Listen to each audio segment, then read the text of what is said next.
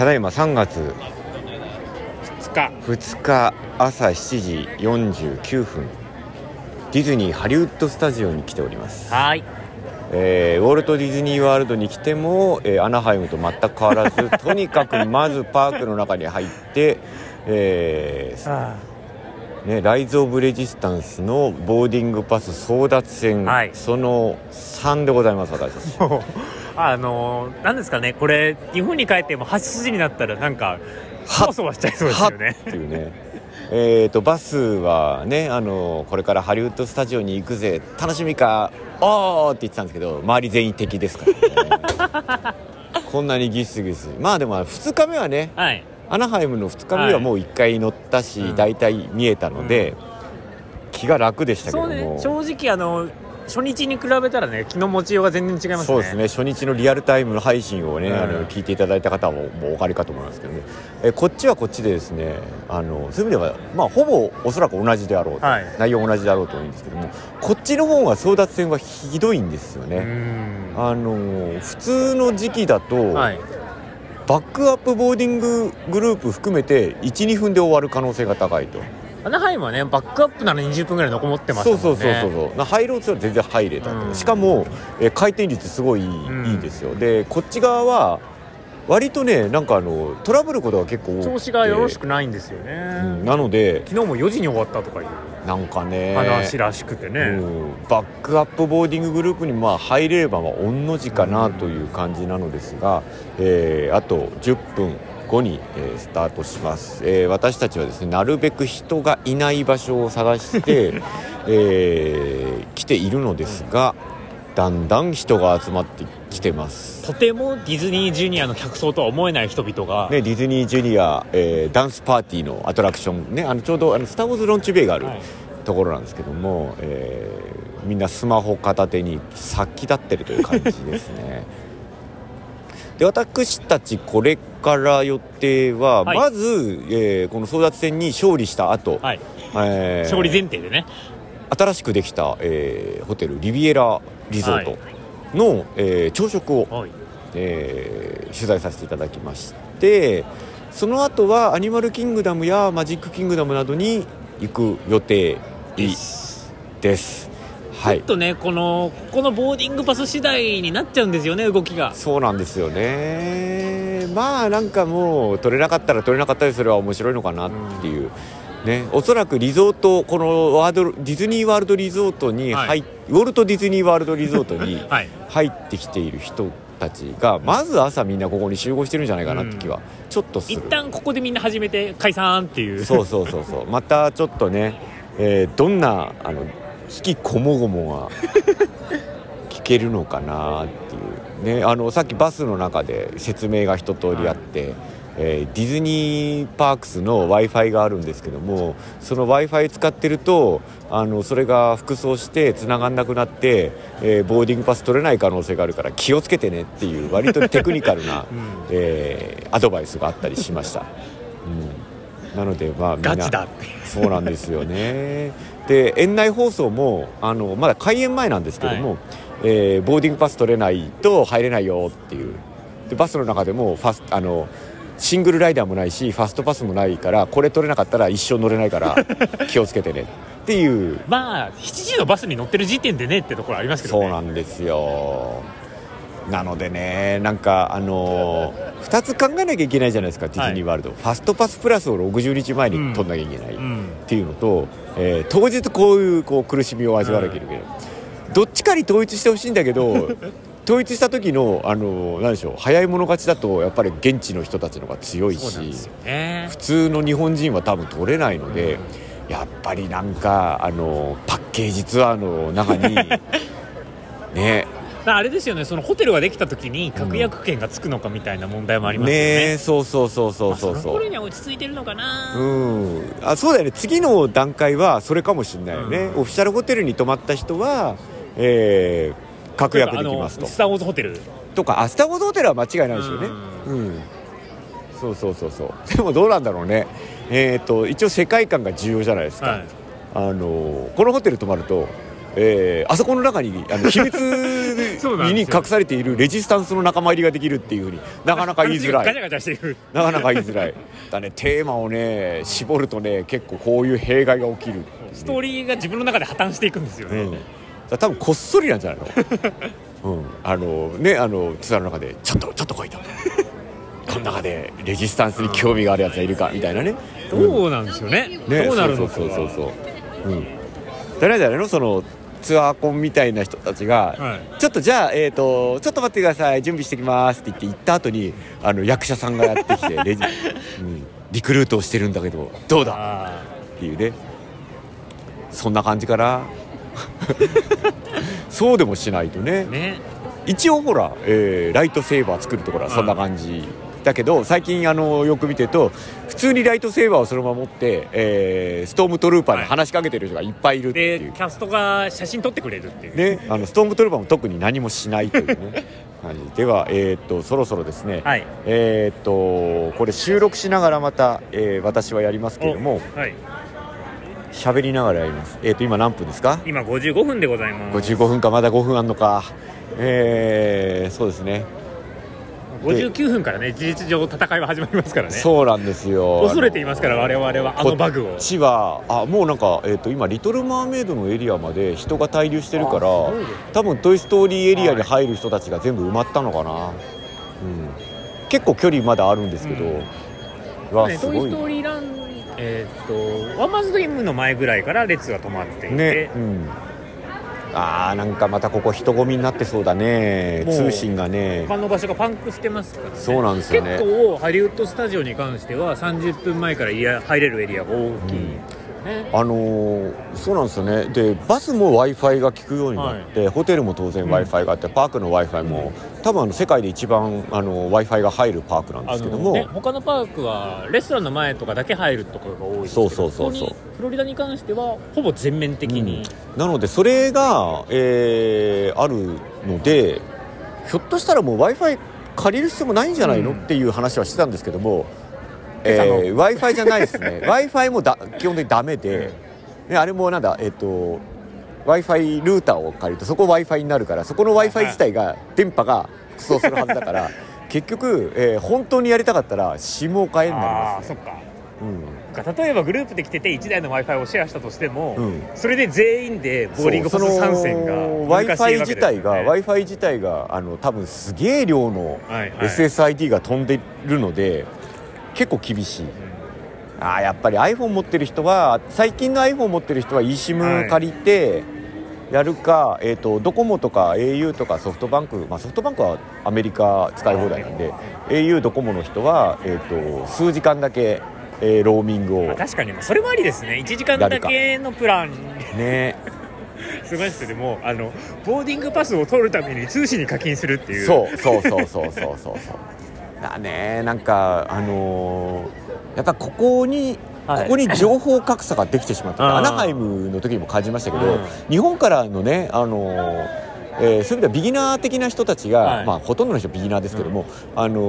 ん、ライズ・オブ・レジスタンスの存在を知らないまま過ぎちゃってる、うん、現地でライズ・オブ・レジスタンスがあることを知って乗りたかった人ももう乗ることができないみたいな、はい、ほとんどね1日しか来ないって人結構多いと思うんで、うん、早くこれがね落ち着いてくれないとっていう感じはしますね、うん、そもそもね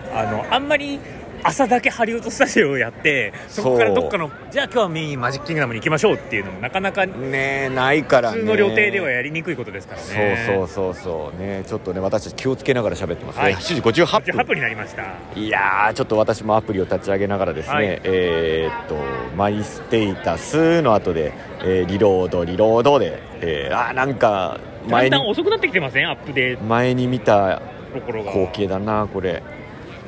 今のところはですね、だいたい51、52あたり、ね、はい、アナハイムでは取れましたけれども、こっちの方がより争奪戦が激しいので、バックアップボーディンググループになるのはしょうがない。あの人が全員参戦すると思うと怖いですよね。そうなんですよ。なんでしょうね、ハピエストプレイスオンアースのはずなんですけども7時59分まではそれどころではない。はい、59分になりました、うんね、ちょっと無言になるかもしれませんけどもお付き合いください、はい、周りに十数秒後にはふおーって歓声が聞こえ出して その後我々のリアクションが、黙ってる可能性がありますからね。ね、今回2回とも私が取れているのでね、はい、林田君が今回取れるんじゃないかななんですかその重圧、いやーこれもう59分です。59分30秒になりました。いやいやいやいやいやいやいや、もう胃が痛いなこれ。さ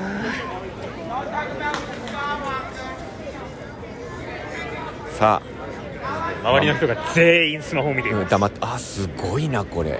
すごいすごい。まあ、ここら辺行くアトラクションもないですからね、8時になったところで、10秒です。さあ皆さんも祈っててくださいね。3、2、1、8時です。来てない、ダメですね、私ダメですね、私ダメですね、これダメですね。あー、鳴ってきた、やばい、声が聞こえてきましたよ。お巡り全然ダメですね今回。あー、なんかうわうわうわうわうわうわうわうわうわうわうわうわうわうわうわ、やばい、これはやばい、これはやばい。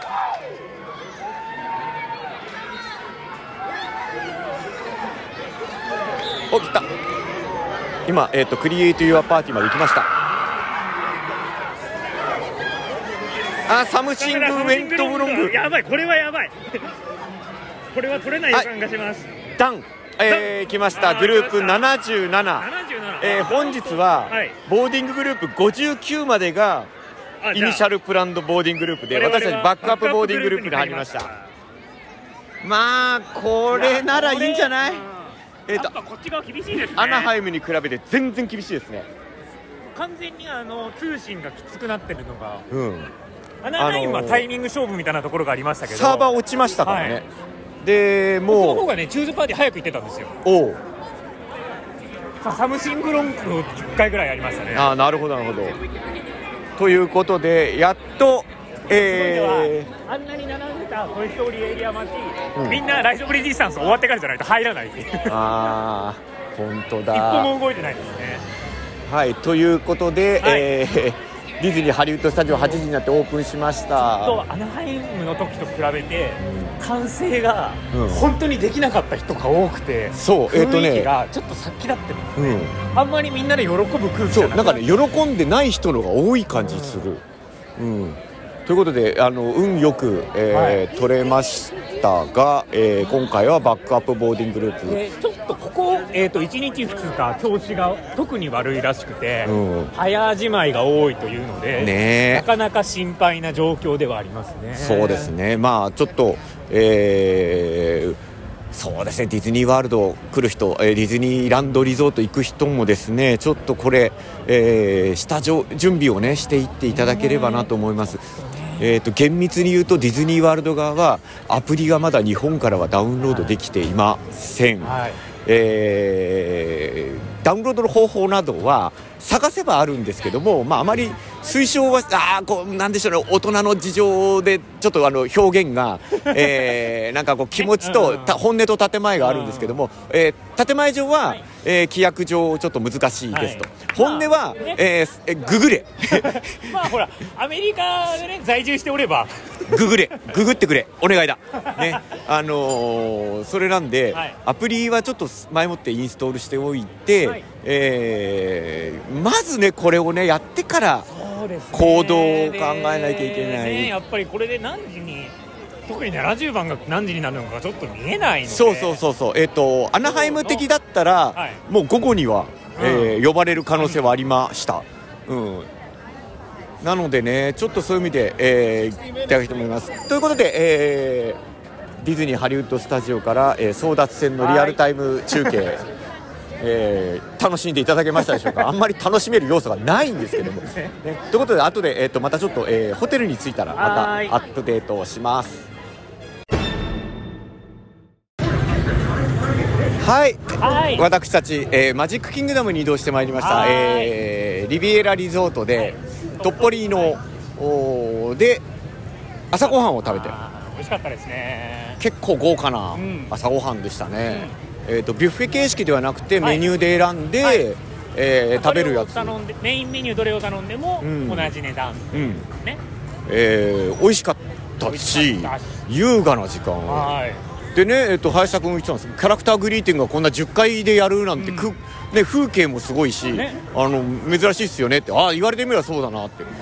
感じで、食べてきました、スカイライナーで、はいすぐ行けるんで、私たちは、先ほどね、はい争奪戦やってハリウッドスタジオでね、ゲットしてから、9時の、はい予約で行けましたんで、スカイライナーはほぼ渋滞知らず、でさっと行けるので快適でしたね、スカイライナー初体験だったんですけども、そういう意味ではそういう流れで9時ぐらいの予約を取っていくとちょうどいいのかなと思います、でその後マジックキングダムに移動しまして、バスで、ウェルカムワゴンショーというか、メインストリートトロリーショーを拝見しまして、愛してます、好きすぎる病的に好きすぎるやつなんですよね。もう花火とか何を除いても一番マジックキングダムで好きなショーがトロリーショーになっちゃってますね。楽曲がね、メインストリート USA の楽曲いろんなのが入ったり、あと魔法にかけられての曲とかが使われてるんで、割とね日本のファンにも受ける感じ、ミッキーとかミニーとか出てこないですけども、メインストリートな感じ、ダッパーダン的な素晴らしいですよ、なので、何が素晴らしいのかはあんまり伝わってる気はしないんですけども私は楽曲でやられてる派。結構楽曲ですよ。というかトロリーショーの奥で、ミッキーたちがロイヤルフレンドシップフェアやってるのに、がっつりトロリーショー見てます。そうだねなんかね、あの曲、そのディズニーランドファンっていうビデオ、80年代90年代に出たビデオなんですけども、シングアロングソングシリーズっていうね、マニアにはねカルト的な人気を誇っているシリーズのなんでディズニープラスで出さないんですかね。あれディズニープラス出たらやばいね。VHS でしかなくて DVD にもされてないんですよね。レーザーディスクあんだよねあれ。ディズニーと歌う日本語版のディズニーと歌おうのやつを8ミリビデオで見てたんですよ、なるほどね。親が出かけるときに、これ見とけば僕はずっと黙ってる。なるほどね。そう、日本版はなぜか、ディズニーランドパリ版なんだよね。で、あの頃のディズニーストアって結構尖ってて、US 版のビデオとか普通に売ってたんだよね。それをね輸入版のビデオを持ってる人もいるかもしれない。そう、ディズニーランドファンってもうすでに今言ったように DVD 出てないから、あれで出てる、ウォルト・ディズニー・トレジャーズの中に入ってる。そうそれぐらいしかなくて、カルト的な人気を誇っていて、その中にそのアイム・ウォーキング・ダウンメインストリート USA っていう曲が、キャラ総登場のダンサー総登場ですごいのが出てるんだよね、あれを見てるんで、この曲が流れるともう反射的に来たなーっていうね。そのビデオはディズニーランド側なんですけども、もうね日本ではディズニーランドパリ版が出てきて、その子にもね確か収録されてたような気がする覚えがない。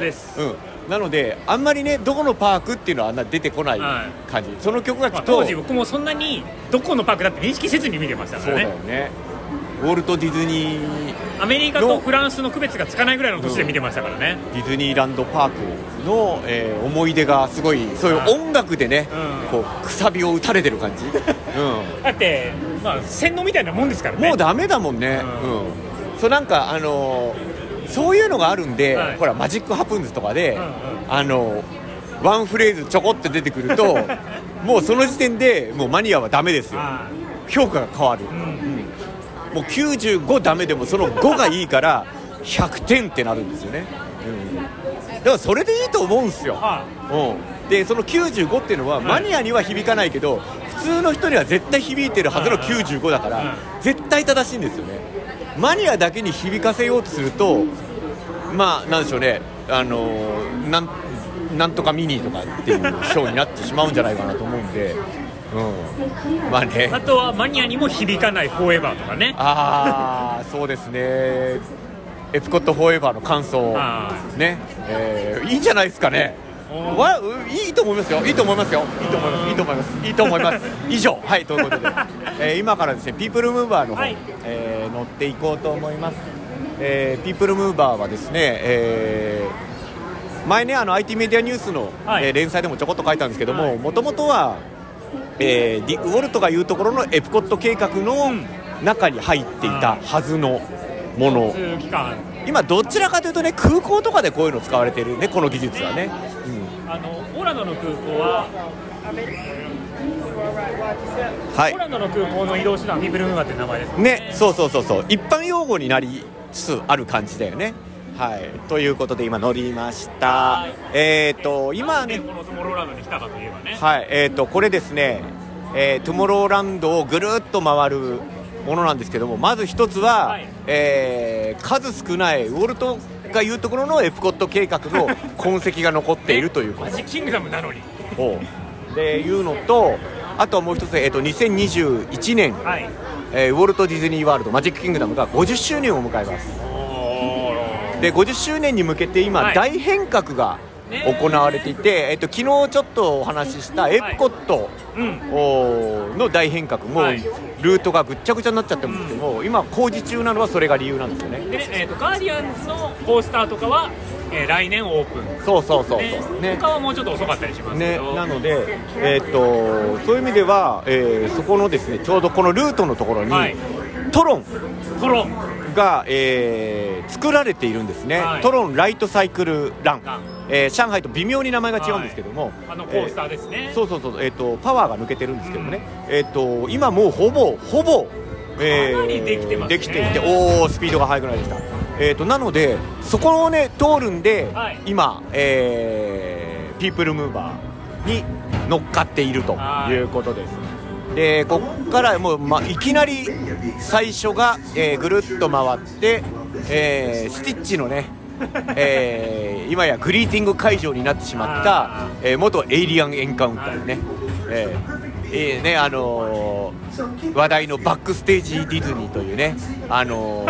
ディオアニマトロニクスを盗んだで有名なあいつの投稿の中に、このエイリアンエンカウンターの、アトラクションの中で一番良かったプレショーのオーディオアニマトロニクスが粉々になっている映像がね流れてきたりしたんですけども、もうほぼなくなってしまったっぽい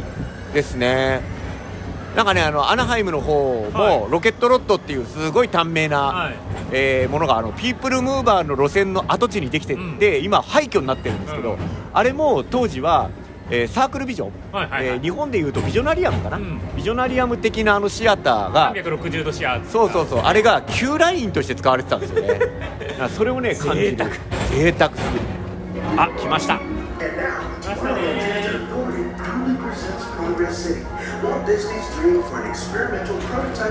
急にね、ウォルトの意思を説明される、そうです。なんでマジックキングダムに来てね、エプコット計画の話を、そういう感じでね、ビデオを撮ってたんでね、ちょっと黙ってましたけども、そうなんですよね、このピープルムーバー、一言で言ってしまえば地味なんですよ、このアトラクションは。地味なんだけど、乗っておいて損はないです。ということで、その、一番最初エイリアンエンカウンターのところを過ぎて、スピードウェイですね、グランドサーキットレースウェイの、そう、グランドサーキットレースウェイがね、こっちにできてるんですよね。東京の車、そうそうそうそう、あれですよね、東京ディズニーシーじゃなくて、ランドの拡張の起工式行った時にいっぱい並んでましたよね、置いてあったんですよね。今、トロンのですね、工事現場もかなりできてます。本当できてますね、上海の時1年前こんなできてなかったですよね。なので、ちょっとこれ楽しみですね。これは楽しみですね。お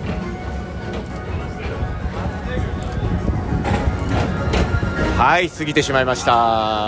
まだいける、まだいける。もう無理でした。行ってしまいました。ということで、トロンすごく楽しみ、楽しみですね。ご自身の目玉アトラクション、すごいですよね。だから来年は50周年ということで、1年に2つコースターができるんですよね。そうですね。今ですね、何を言ってるか聞こえないと思いますけども、スペースマウンテンの中に入ってきました。マイクがどこにあるかさっぱり分かりません。声を張るしかないね。まあどうせあれでしょ、もう聞いてる人たちも私たちの声が邪魔って言ってる頃だと思いますんでね。これ、はい、こ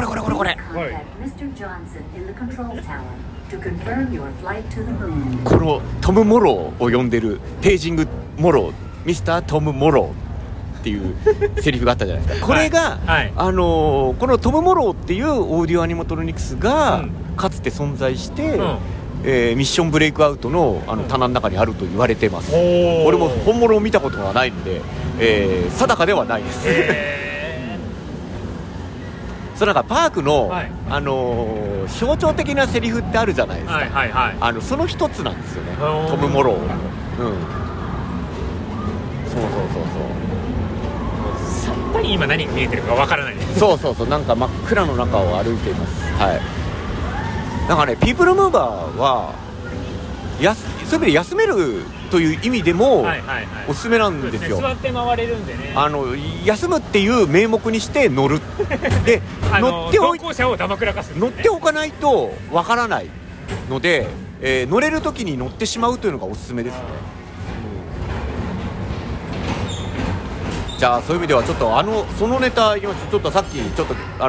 い、プーヤ君から聞いた、はい、プーヤ君のお友達が女性の方がねディズニーワールド行きたいと、はい、だけど、相方が、はい、カレピッピがさほどディズニーに興味がないこれがですね、命題ですよね、私たちのね私たちにとっての命題だと思います。一つは、はい、折れる諦めるってことですね。諦めるというね、最適解がそれの可能性もありますけどももう、ね、そう対等になってないのでそうですね、まあ、基本的にそのパターンが多いじゃないですか、まあ、男が興味なくて、はい、女性の方が来たいと。我々が特殊パターンですから、ね、そうでもまあ宮田家はこれでもでね宮田家の話をしてしまうと宮田家は両方ともマニアになっちゃってるんですが、マニアの方向性が違うじゃないですか。だからね苦労しましたよ、苦労したとか一番最初にディズニーワールドに来た時にその時に初めてキャラオタという生態を知ったんでディズニーが好きな人であったとしてもキャラオタの行動はついていけないと思った。俺た側ですよね、マジでと思いましたもん、そうだやっぱりねなんでしょうねなんかすごい逆じゃないですか、はい、普段だったら男がいかにして女性のデートコースを考えるかなんですけど、逆じゃないですかこれ、男にどうやって男を接待するかって話になるんで。でもね逆に言うと男の方が接待されやすいからうまくやればできる。でもここでうまくしないと、今後の人生に響きますからね。そうなんですよ。ここで変にがっついてディズニーやばいなって思われるとそうその後長いスパンでね、やっぱりね申し訳ないけどキャラオタ属性あったとしても、ちょっと抑えてほしいちょっと抑えてここ1回で引かれてしまうと、今後数十年にわたって来れないっていうことになりかねないですから。そうだからなんか見るものを全部すっ飛ばして人生相談をしてますけどもそうです、キャラ好きな人は、はい、もう、2日目の朝、リビエラに行って、朝ごはんを食べるで我慢しようでそこまで我慢して、はい、その後は、おすすめはね男性の方の趣味をね、元にして。そういう意味ではスター・ウォーズとかマーベルが買収されたことによっていいことですよ、かなりね。そうなんですよね、合わせやすくなりましたよね、効率がね。そうディズニーワールドはマーベルが、ね、いろんな大人の理由でないですけども、スター・ウォーズが好きだっていうのであれば、もうギャラクシーズエッジにまず連れていくと。アナハイム側でもね、男の子のグループ、日本人グループと一緒にね、多かったスマグラーズライン一緒に乗ったのは、ね、男の子3人組だけっていうグループでしたからね。で1日1個そういう接待を入れ込んでだまくらかしていくっていうのがおすすめで、例えばほら、ジャズが好きだとか運動が好きだとか、スポーツが好きだとかっていうのがあったら、まあバスケかどうかわかんないですけどNBA エクスペリエンス行くとかね。行けるか、大丈夫かなそれね。で食べるのが好きだったらちょっとディズニースプリングスでご飯をちょっといいご飯を食べるだとかいうのを定期的にまず頭のところに入れていくと。はいはいはいはい。でそうしたら調査模試的なね。そうそうそうそうそう。そうだ、俺の中のあなたの中のね、あなたの中のタモさんをですね出していくんですよ。それで1日丸々接待したらなんだいいじゃないかと思ってもらえる要素は絶対ここにあるはず。だからディズニー興味がなくても絶対楽しいんですよ。で敵はその先入観、きっと楽しめないだろうなっていう先入観だと思うんで、そこを1日目で取っ払うっていうのがあなたの仕事です、だってこっちの家族がさ、みんなこんなに楽しんでんだから。そうですよね。ね、絶対ね、子供は楽しいし、お母さんも楽しいし、お父さんもその家族を見るのが楽しくなったわけですよ、だからきっとあなたの、相手も、ディズニーそんなに興味がないと言ってもここに来て、あなたが楽しんでいる姿を見たら絶対楽しくなるはず。いけるかなそれで、ただ問題はあなたが楽しんでいる姿っていうのがミッキーとかになっちゃうとちょっと様子が変わってきちゃうのでリゾートを楽しんでほしいんですよ。そうですね。そうそうそうそうそうそう。でやっぱり、ね、さっきリビエラリゾートに行って、空気の流れ方が違うじゃないですか。なのでそういう意味でもう一つおすすめは、その方は学生に近い新社会人になってすぐ同い年なので、同い年で若い子です、若い子だとちょっと難しいですけど、もうね1回目はちょっといいホテルに泊まってほしい。今ハネムーンの相談を受けてるので、ハネムーン、ハネムーンだったらもうボードウォークかグランドフロリディアン以外はダメです。極端。頑張ろう頑張ろう、そこは頑張ろう。そうですね。いや私もそうですね。ボードウォークで結婚式をして、その時はなんかポートオーリンズのリバーサイドに泊まりました。で、モデレートクラス、オールスターよりも上なんですけど、そこでも全然十分なんですよ。ただなんか一番最初だったらできればスカイライナーかモノレールかボートがあるところがおすすめ。移動手段もアトラクションです。バス以外は。そうですね。バスはバス。バスはバス。バスはバスです。あれはもう変えようがありません。なので、そこをね、抑えれば絶対 OK。やっぱりボードウォークとかね、フロリディアンとかはその海沿いというかね、川沿いというかね、そこでこうベンチがあって休めたりするのがね。よし、じゃあリゾート感ですよね。パープルオーロ一応あるけど写真撮れない。が暗くて、じゃあもうなんならその方を呼んでジョナサンの4人席の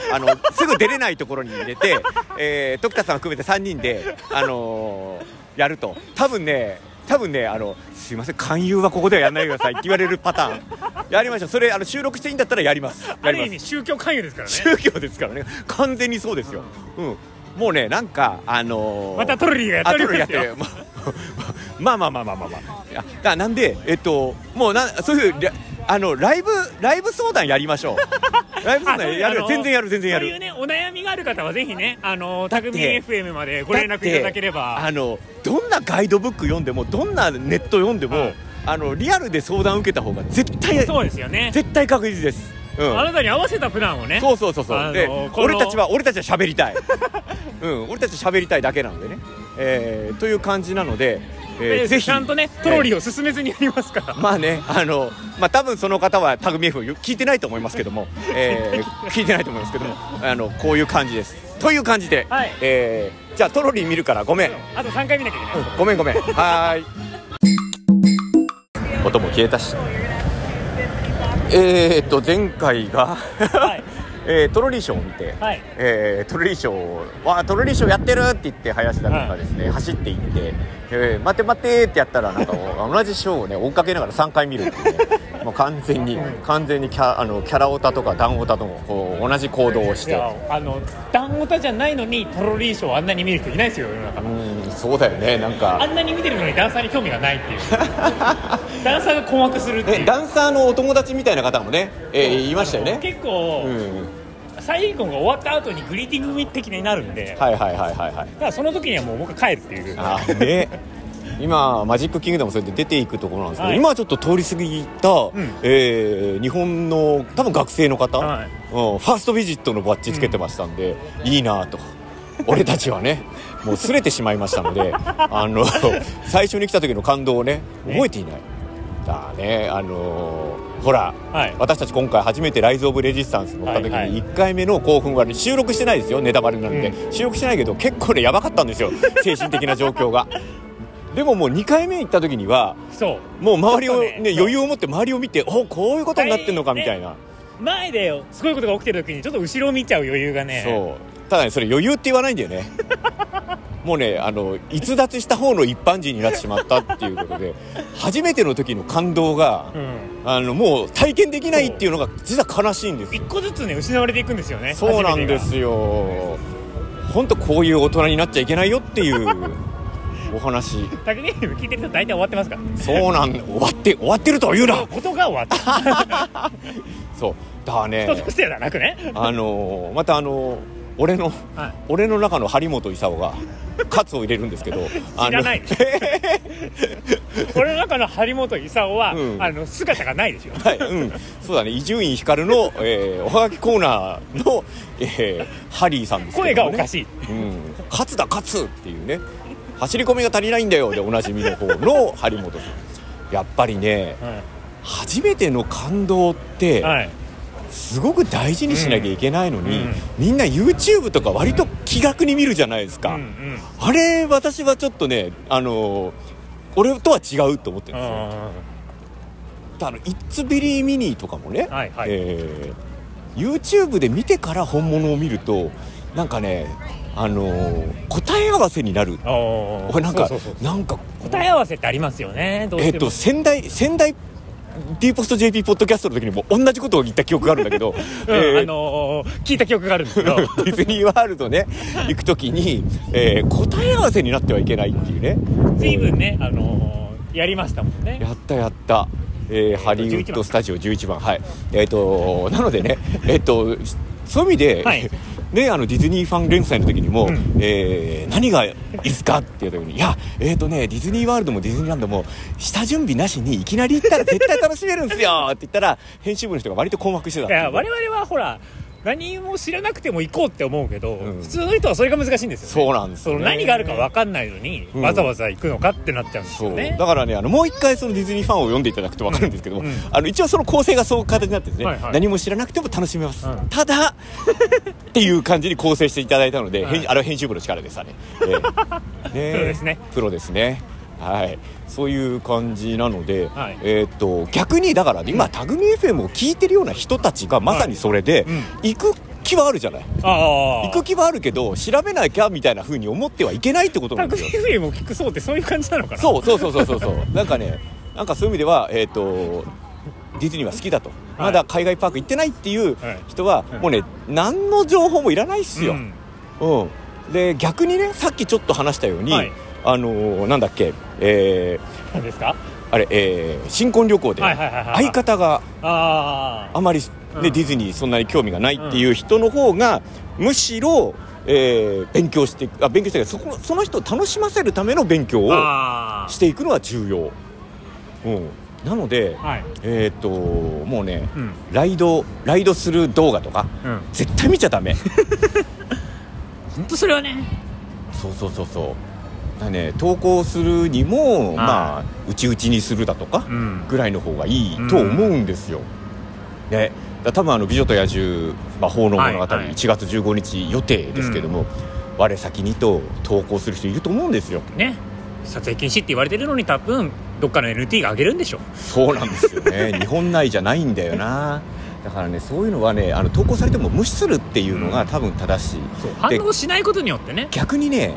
私たちもやりがちですけども、はい、感想を載った直後の最速レポートみたいなのも、うんうん、読まない方がいいんじゃないかなっていうね、う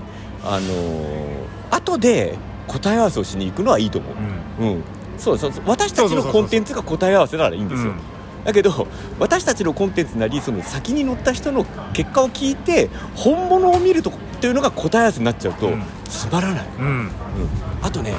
あなたが載った時にすぐにこっちの感想を見られるように先に上げてはおくけど、そうそうそうそう、今読めとは言っていないっていうか、うん、そうなんですよ。なんで、なるべくそういう意味ですごい新しいものだったり、うん、なかなか乗れないものに関してはもうその収録すらしないと、ライトオブレジスタンス、そうですけども、感じですけども、なんでね、あとね、自分の感想をねすごく大事にした方がいい、うん、自分はこう思ったを強く持つ、そうそうそうそう、ね、なんか有名言葉映画を絶賛してもいいんですよ、そうそうそうそうそう、俺はね絶賛とまではいかないけど挑戦は認める挑戦は認めますうん、だってあれだけ始まる前にあれだけ俺たちを盛り上げてくれたっていうのはこれは一つの能力だから、あ、そうそうそうそう、でそこも含めるといいエンターテインメントだなっていう感想ですよ。個人すぎじゃないですか、そのまあね、評価軸がまあね、いや基本的にほらなんか現代アートみたいな評価の仕方じゃないですか、うん、そう、基本的には俺は割と出されたものは美味しくいただくのが主義なんですよ、うん、バンクシーみたいな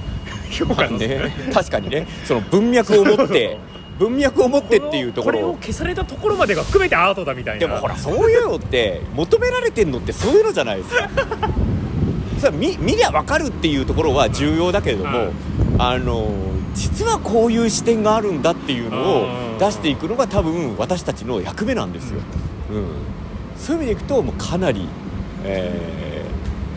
悪くはない、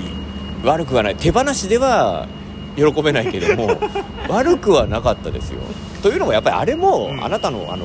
メインストリートのワゴンショーと一緒で、はい、タペストリー・オブ・ドリームズの曲を出されたらもうダメなんですよ、うん、そうで、あとセレブレイト・フューチャー・ハンド・イン・ハンド、うん、あれ東京ディズニーシーのミレニアムの時に使ってた、開演直後に使ってたはず、うん、カウントダウンでセレブレイトフューチャーハンドインハンドを手話付きでやってた。 C のカウントダウンはなぜか一時期エプコットにしかやってないエプコットネタしかやってない、踏襲しまくるっていう、うん、そうそうそうそう、なのでね、もしかしたらうわって思う人も中にはいるが、まあ、それも20年前かほぼ、うん、なのでね、すごくいいショーもあり、あとね今、メインストリートで、はい、Move It Shake It のマウスケダンスイットバージョン、90周年、ミッキー90周年で始まったバージョンですね、うん、若干変わってたというか、結構というかもうほぼ変わった、スタイルとかやり方が変わっている、音楽もいつものね、うん、カモンエビバディキャチャーいいぞ、うん、俺一番好きなんですけども、うん、その曲を大々的に使っていて、はい、うん、ですね、まあなんかそのダンス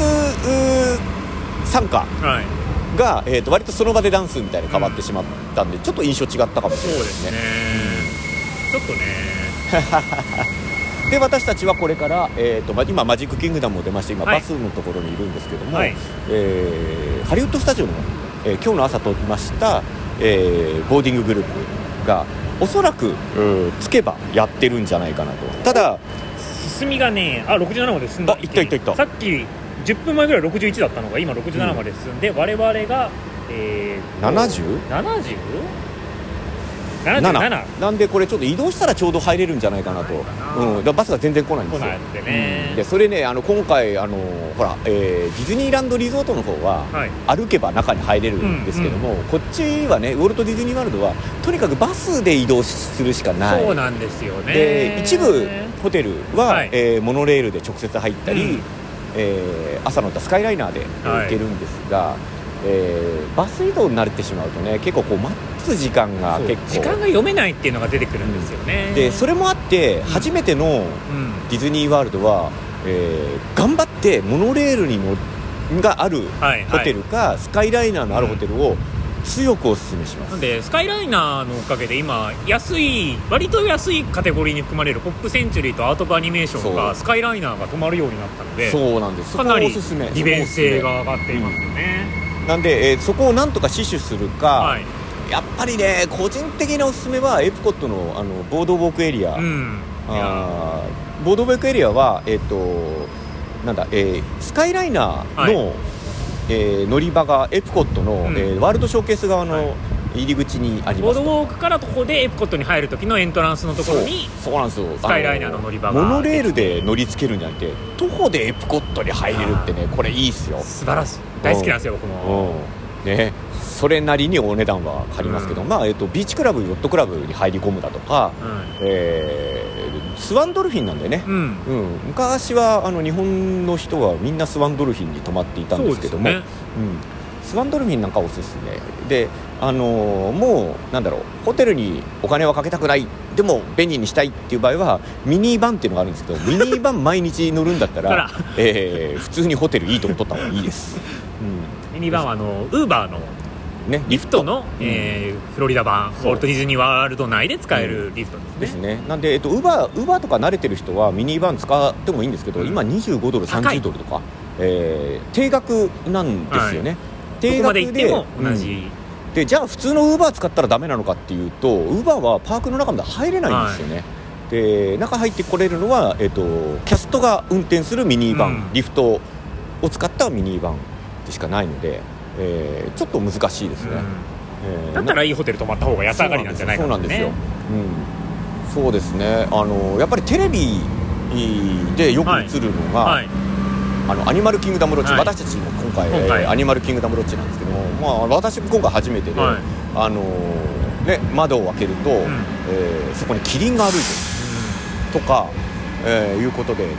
テレビ映えすごいんですよね。窓を開けるとガンガン車があれなんかね、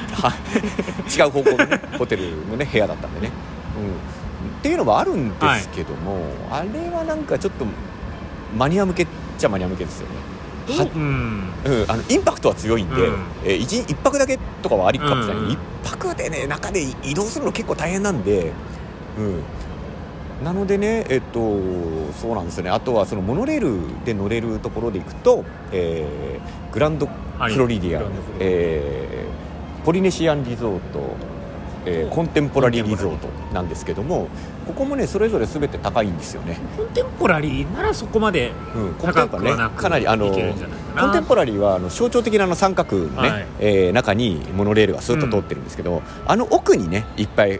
あるんですよね、部屋がね。でほとんどあそこの三角のところに泊まれないと思うんですけどそっち側ならね割と他のモノレールエリアに比べたらリーズナブルじゃないかなと。そうなんですよね。なのでいくつかすごいおすすめのホテルはあるんですけども、何も考えないとやっぱりオールスターとかになっちゃうのかなという気はしますね、オールスターはオールスターでね、ものすごい人数が泊まってるんで、逆にめちゃくちゃバスが来るんで、そうなんだよね、実は意外とね早く帰れたりするんですけど、学生の卒業旅行多分みんなオールスターなんじゃないかなと思うんですけど、晴れ間の時に限ってはちょっと頑張った方が、そうですね、トータルの思い出が変わってくる、ずっとパスで待ってたわみたいな記憶になってしまうように、両方ゴリゴリのマニアだったらね、別にオールスターで他にお金をかける、キャラ代にお金をかけるとかでもありかもしれないですけど、あとねディズニーディスティネーションインターナショナル の, イベントね、協賛していただいた勉強会でも喋りましたけども、ネットに騙されるのなんですよねネットに書いてあるのみんなキャラグリに行ってるっていう印象ですけど、そんなでもないよ、なのでね、キャラクターグリーティングだけじゃないので、今日もねムービーとシェイキーと見るときに何人か日本人のグループがいてね、みんなキャラ男かなって思ったら、割と普通の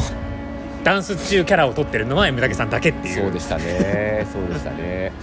なのでね、すごくこ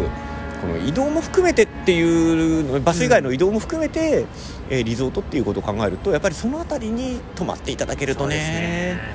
次もまた来ようって思ってくれるんじゃないかなと、リゾートっていうところをね、強調していきたいですよね。そうなんですよね、なのでね、今ウーバーがあるから外のホテルでもいいかと思う人もいるかもしれないですけども、初回でそれはねかなりハードモードだと思いますね。そうですね、って俺たちも知らないもんね。だってミニバンはここ入ってこれるけど、うん、リフトが入ってこれないとなると多分ディズニースプリングスを経由しないといけない。そうか、ミニバンホテル、外のホテルからミニバンに乗れないし、そうだからね、すごいよく考えられてるんですよ。そうですね、確かに、うん、そうなんですね。ロサンゼルス国際空港でアクシットが、はい、ある意味締め出したのを最初からやってるんですよね。なのでね、まあちょっとバスがね来ない、まあ、バスが来ないから今こんなこと喋ってるんですけどねというのはね、結構ね、こうフラストレーション、何も知らない人だったらフラストレーションになっちゃうんで、そうなんですよね、読めないのやっぱりね。一応ホテルはね、最近宿泊してるホテルに関してはバスの時刻表がアプリ上で見れるようになったんですけど、だいたいアプリ開いてもうわかんねえって書いてあるんで、そうなんかねそこが問題だよね、うんうん、そうですね。一通りちょっとマジックキングダムは、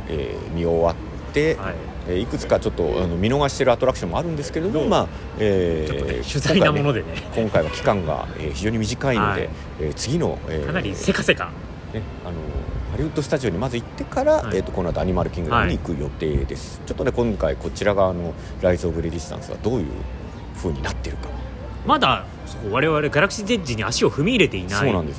よなんでね、ちょうど着いたらお前も入れてやらんこともないボーディングバスが有効になるんじゃないかなと、はい、ということで、じゃあまあバスは来ないけどそろそろ喋ることもないのでこんな感じで行ってきます。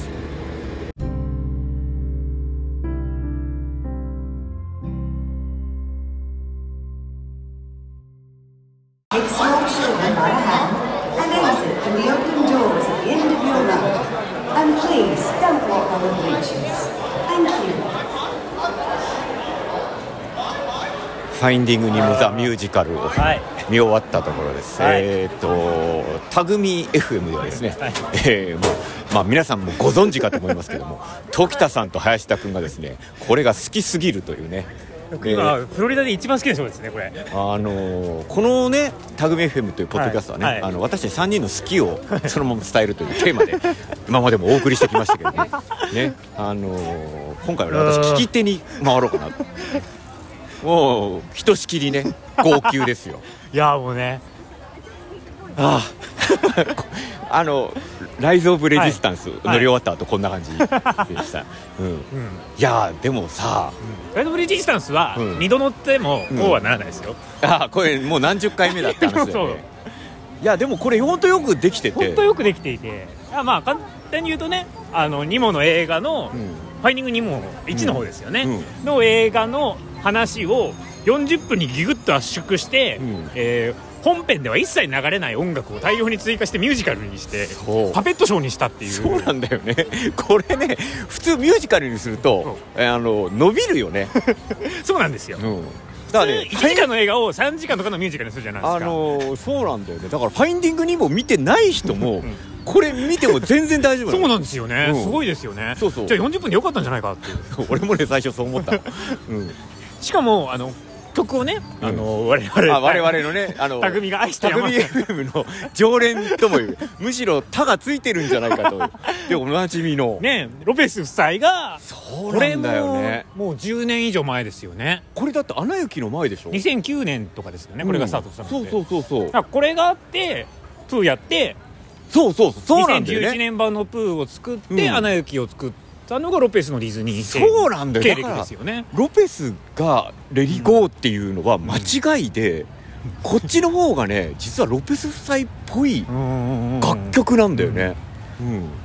だってほら私たちはほらレリゴーというか、はい、なんだ、アナ雪を見て思い出したのって、うん、プーのハチミツの気が狂った絵の歌じゃないですか、うん、なんでこれをね見ないで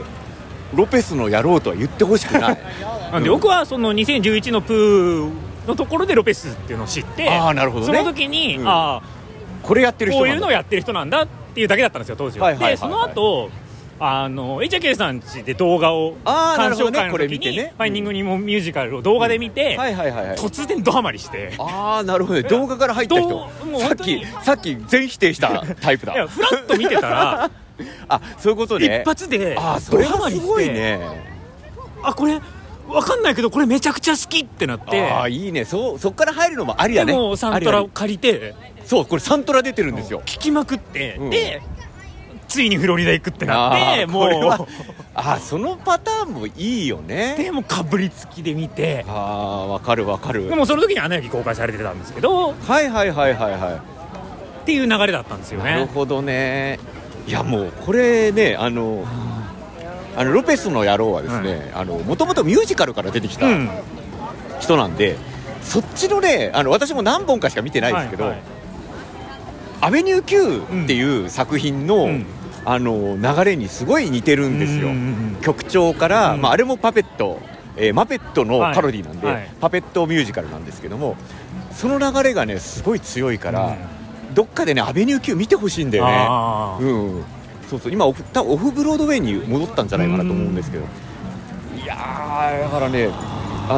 そうファインディング・ニモのストーリー何も変えないのにこんなに綺麗になるっていうのがなんかね、本願というか編曲というか、うん、その力がすごいんですよね。本当ね。でこの曲をねハマると、うん、その後にエプコットの方でね、そうそうそうそう、新立ニモ&フレンズってもう一個ニモのアトラクションがあるんですけど、それに乗ると最終的に脳内で、うんうん、ファインディングニモ映画の主題歌が勝手に入れ替わる。あそうだよね、言ってたよね、ディズニーシーにできた重症すぎてC で初めてシーライダーがね、うん、乗った時に、うん、帰りのシーンで、はいはい、インザビックルワールドが流れて流れてるな、すげえなこれ持ってきたかって思って、うんうん、一緒に乗った人流れだねーっつったら、うん、えって言って、わかる、俺がソフィアの最終回見た時私がソフィアだって言ってる人思い込んでるのと一緒です、ね、脳内で流れたんですよ。わかるわかるわかるわかる。流れてないのって、お互いね、割と重症なのでね、うん、そうなんだよ。でその流れで時田さんも洗脳したんでしょ。そう、それで時田さんと、うん、時田さんが初めてフロリダに来るっていう時は一緒ご一緒してたんですけど、はいはいはいはい、その時にどうしようかなっていうからちょっとにも見ねえと殺すぞみたいな勢いで、なるほどね割とね強い言葉でね言って、いたら時田さんもドハマりする。ああなるほどね。なのでねサントラ買って帰るっていうアニマルキングダムで、ずいぶん長くやってるショーなんで、はい、割とねあんまりこうおすすめされないことが多いんですけど、これディズニー映画史にも結構、尾を引くじゃないですけど、はい、レリゴーがあったことと、うん、あとやっぱりね久しぶりにそういう意味でそのファインディング・ニモのストーリーを見て、うん、ファインディング・ドリーの存在ってやっぱすごいですね、うんうん、ストーリー全く変えてなくて2がこの後にできて、うん、でもねやっぱお話の中でねその今回のお話って結局ニモとマーリンの成長物語じゃないですか、うんうん、行って帰ってくるっていう、はい、こう行って帰ってきたら成長するっていう王道のシーンなんだけど、うんはい、もう私見た時に、うん、ドリーかわいそうだなとしか思えなかったの。あドリーはある意味何も成長してないんですよね。そうですね。で実はその今回のミュージカルでは若干オビットされてるんですけど、はい、マーリンとドリーの別れのシーン、うんうん、最後クライマックスに近いところの、はい、あの辺がさらっとしか流れて、ねうん、なってないんですよね。でそこのシーンが実は映画私一番好きなところ で、あれがあってもうこんなに離れるのが嫌なんだけど、うん、その後すぐ忘れちゃうってこと本人知ってるんだよね。あ知ってるし実際その後忘れるんだよね。だからそのなんかこうドリーの悲惨さを何もフォローしないまま終わってるじゃないですか1って、うん本当ねファインディングドリーやってくれて嬉しかった、うんうん、だこの後というかこのファインディングドリーが前日譚でもあるから、はいはいうんうん、そうですよね。あなんかもうそれをロペス作ってっていうそんな感じでした。本当うまいですよ ねそうピクサーって、うん、CG であり、うんミュージカルじゃないじゃないですか、ね、一応なんかリメンバーミーでちょこっと曲をね、うんこれもロペスの野郎なんですけど音楽をフィーチャーしてそう、ソウルもね音楽が重要な要素になりそうですけど ね、それをミュージカルにしてしかもパペットなんですよ ねでパペットなんですけどその人が操縦してるっていうことがなるほどねちゃんと重要でたまにバーリン役の人がバーリンを手放しちゃったりするんですよね、うん、そうそう、それがねすごいうまいんですよ、うん、それね黒子みたいな人にバーリンを預けたりとか、そうクラッシュに至っては歌ってるだけですからね。そうこの辺りのはね巧みなのはね、うん、これねアベニュー Q の影響だと思うんですよね。アベニュー Q も人間とマペットが共存してる世界なので、うんうん、両方出てくるんですよ、うんうん、でもやっぱこれの舞台設定すごくいいですし、あ今、アバターエリアに入ってきてます、はいはいね、ずっと今その話しかしてないですけども、なので、ディズニーアニマルキングダムね、うん、実は目玉がいっぱいあるんですよ。そのアバターもそうですし、はい、まあ、そう日本人すごい多いです。そうですよ、本当によく見る、他のパーク全然見かけないのに、うん、めちゃくちゃ日本人見ますね。こっちしかもちゃんとファーストビジットのボタンをつけたりするんで、うん、みんなやっぱ来ると思うんですよ、うん、だけどファインディングニューモンミュージカルは結構やっぱ時間も取るし、40分あるんでね、うん、ショーが合わない可能性があるからってことで見ないかもしれないですけど、ディズニーファンね、これ聞いてるような人は、はい、ぜひ来たら見てください、はい、殺されると思いますんで、見ないと、ね、下手すると4時間使うことになるんで、ね、そう、ね、にも見て20分待って2も見て、はいはい、20分待って2も見て20分待って2も見るっていうね、トロリーショーと同じ感覚で見るんだなこれな、うん、ということで、アバターの、はい、フライトオブパッセージに私たちやってまいりました、はい、これから、中に入っていきたいと思います。そうここでね今、ファストパスエントランスなんですけど、はい、ここでねチャイルドスイッチやりましたよ。そうチャイルドスイッチすると、はい、もう一人はだいたい何分後に入れるはずだから、はい、その時間にまた来いって言われて、そういう感じなんですね。そうチャイルドスイッチ昔は、うん、乗り場まで一緒に行って乗り場で待つみたいな感じだったんですけど、うん、前回は子供を見ながら、はいはい、30分後にじゃあまた来い、そうなんですね、で降りてきたらこうこっちで交代して、はいはいはい、次にこうファストパスの時間帯が多分延長されるみたいな感じなんですけど、でそれでピッてやると入れるっていうね。よくね裏から回すとかはありますけどね、ありますよね。で私この、アバターエリアですね、最初に来た時、はい、初めて来た時に、2年前、はい、1年ちょい前なんですけど、大豪雨が来まして大豪雨の時に来て、はい、日本から持ってきた iPhone に、はい、緊急速報として、はい、現地の、注意報が出るぐらいの大雨、そんなスコールのレベルじゃない。そうでなんかねやっぱりねそういう最初に見た時の印象ってその時の状況にすごい左右されるんですよね、うんうんそういうことがあって実はアバターエリアですねあんまりいい印象がないうんそうだ最初すごい重要だからさっきの今日ずっと話してる、ホテル初回のホテルはいいとこ取れっていうのはそれです、うんうんねはい、今、水の音が聞こえてると思いますけどもアバターエリア今 Q ラインの中で入ってます、はい、で Q ラインの中入るとねもう何も喋ることもないのでねでもファインディングニューモンミュージカルよかったもうこれ見ないとね死んじゃいますからねそうだねフロリダ見てこれ見ないで帰ろうとすると死んじゃいますからね昨日より元気出てるもんね、うん、気力がねそうだよねいやなんかねやっぱ楽曲の影響がでかい、うん、そもそもニモ自体はどうだったの、うん、印象映画の印象いやまあ好きな方ですけどああなるほどなるほど割とアンドリュー・サンドンの映画好きなんではいはいはい好きですけどレベルが違いますねというかもう、完全に今アニメーションよりもミュージカルの方が好きそうだよねすごいその結果的に今僕マイディズニー皆さん分かったと思うんですけど、うん、マイディズニーエクスペリエンスのキャラクターにもですからねああそうかそういうことねお一気に涼しくなった今中に入りましたいやーなんかこういうなんだろうお金の匂いがしない好きっていう話はすごいいろいろ聞きたいね、ということでね、まあ、次回、時田さんがいらっしゃったらもしかしたらね、はい、時田さんに、まあ、どうせシベリア超特急あたりだと思いますけど、ね、水野波浪が最高っていう話をね延々としてくれるんじゃないもうね時田さんもほらキャラクターとして、はい、ライズ・オブ・レジスタンスどうでしたかって言ったらもうほぼシベリア超特急だねみたいな言ってくれれば ねギャラクシーアンシベリア超特急とか言ってくれればね、まあ、だって時田さんピューロで可愛い歌舞伎見て、うん、シベリア超特急だったねって言ってましたからどうなんだろうねそれはねということで、アトラクション、久しぶりに私は体験していきたいと思います。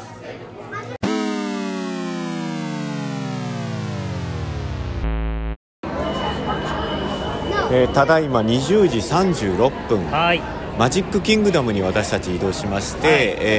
い、1日の締めである、はい、ハピリエバーアフターを見て、これからバスに乗るところです、はい。今日は結構いろんなパーク早く終わっちゃうのでね。そうですね、もうでも空いてるパークがないのでもう限界っすわ、うん、ちょっとね、まあ、今回いろいろ駆けずり回りながら、はい、パークを見るというのが今日のミッションだったんですけども、はい、一応まあミッションは大体こなせまして、私は一通り写真とかを撮ったり、はい、やんなきゃいけないことをやったと、はい、いやでもねアバターを、うん、フライトオブパッセージ乗り終わった後、うん帰ろっかなって一生思いましたねうんなのでね、まあ、ちょっと本番がねまだなのでね我々明日、徐々にですね、アメリカフロリダ系ブロガーたちが、はい、いろんな情報を出し始めて、私自身はネタバレをしないように注意をしなきゃいけないんですけども、はい、多分今日帰って記事原稿の準備をするときに見ざるを得ない踏んでしまいそうな、そうなんですよね。明日ねさっと、まあ、明日まあさっと出したところで日本時間で時差があるのでまあなるべくね夕方、こっちの夕方に、はい、出すと日本の朝になるので、はい、朝一までには入稿したいと思うんですけども、まあ、ネトラボ編集部私はネトラボ編集部なんですけどネトラボ編集部側が、いつ出すかわからないという感じです、ね、こっちは頑張った。そうですね、そこはね編集部直結なんでね、ちょうどいいのかなと思うんですけども、まあそうですね明日が本番なんでちょっと頑張って、はい、今日はちょっと早くはないけどちゃんと寝て、はい、明日に備えたいなと思います、今日は何を喋ったかもう完全に忘れましたけども皆さんはずっと続けて聞いてると思いますけど、はい、結構な時間が経ってそうですね長かったですね今日もので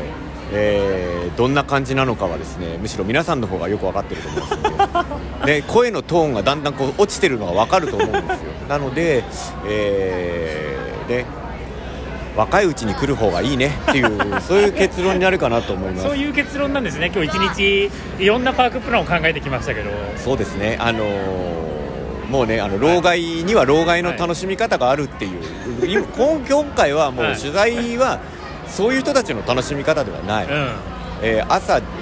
9時ぐらいに起きて、はい、ホテルのプールに、まあ、今はプールはダメですけどホテルでゆっくりコーヒー飲みながら朝ごはんを食べて、うん、昼ぐらいにちょこっと出ようかなと思ったけどあちょっと暑いなとじゃあホテルでゆっくりして3時ぐらいに出て行って、はい、みたいな、プランじゃないともう無理、うん、それでもここディズニーワールドは、はい許容される、うん、むしろそういう楽しみ方が正しいとされるのでただ朝8時にライドブリッジさんと取りに行かなきゃいけない。いやもうね老害レベルになるとね酔うからでも今日分かったじゃないですか、うん、我々は何も考えずに、うん、毎朝ハリウッドスタジオに行こうとしてるじゃないですか、はい、今日日本人が多かったのはすごいアニマルキングダムに日本人が多い、はい理由が分かったんですよね。今日アニマルキングダムは朝のエキストラマジックアワーだった、うん、でそのままいるんだよね多分ね正しいですよねそれはね、うんうん、そんなね1日にね4回もバックホップするもんじゃないんですよ、ね、しかもね今回のね、ハリウッドスタジオ、は